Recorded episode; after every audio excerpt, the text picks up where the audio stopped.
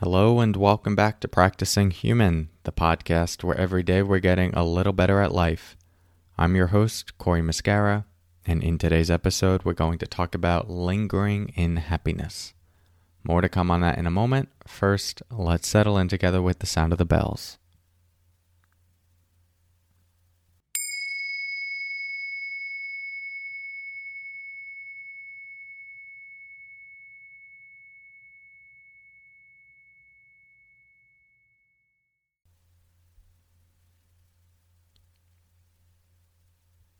Okay.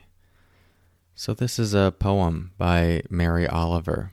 It's called Lingering in Happiness. As always, as I read these words, just notice how they land for you. You're welcome to close your eyes and see if you can hear with all of the senses. Your ears, yes, but your feeling sense and anything that you see in your mind, any smells that come to mind, even tastes. So, again, this is lingering in happiness. After rain, after many days without rain, it stays cool, private, and cleansed under the trees, and the dampness there, married now to gravity, falls branch to branch, leaf to leaf, down to the ground, where it will disappear, but not, of course, vanish except to our eyes. The roots of the oaks will have their share, and the white threads of the grasses, and the cushion of moss. A few drops, round as pearls, will enter the mole's tunnel, and soon so many small stones, buried for a thousand years, will feel themselves being touched. Hmm. So I think there's so many ways to feel into this poem and make meaning of it. And of course, with poetry, there are an infinite number of ways we can interpret it and feel it moment by moment.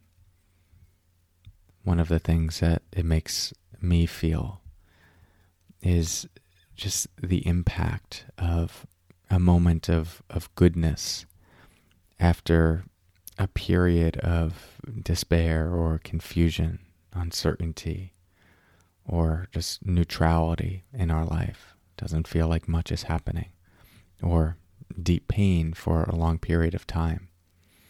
But then there's a moment of uh, connection or release or clarity. And even if it's just a short bout, you know, it could be a flicker, it could be moments, half a day, a day, a week. There's something about that that remains. There's a, a lingering in happiness that Mary Oliver is pointing to in this poem. And we can let that happiness permeate our being touching the parts of us that have been dry or wilted or for so long haven't themselves been touched like the small stones buried for a thousand years. And uh, I think there's something meaningful and beautiful just in the, the imagery of this and the idea of this.